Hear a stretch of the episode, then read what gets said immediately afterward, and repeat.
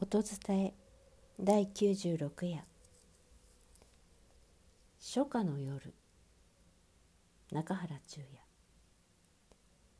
また今年も夏が来て夜は蒸気でできた白熊が沼を渡ってやってくる。いろいろなことがあったんです。いろいろなことをしてきたものです。嬉しいこともあったのですが改装されては全てが悲しい。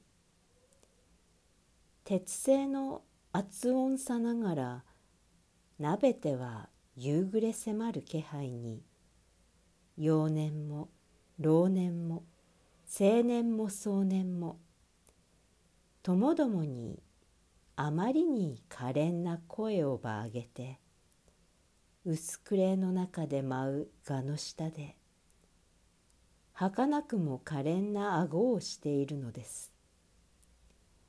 されば今夜6月のあたらよなりとはいえ遠い物音が心地よく風に送られてくるとはいえ何がなし悲しい思い出あるのは消えたばかしの鉄橋の強音。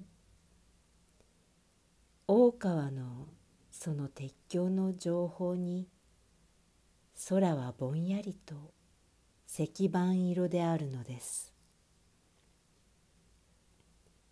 初夏の夜作中原中也音伝え中山優子でした。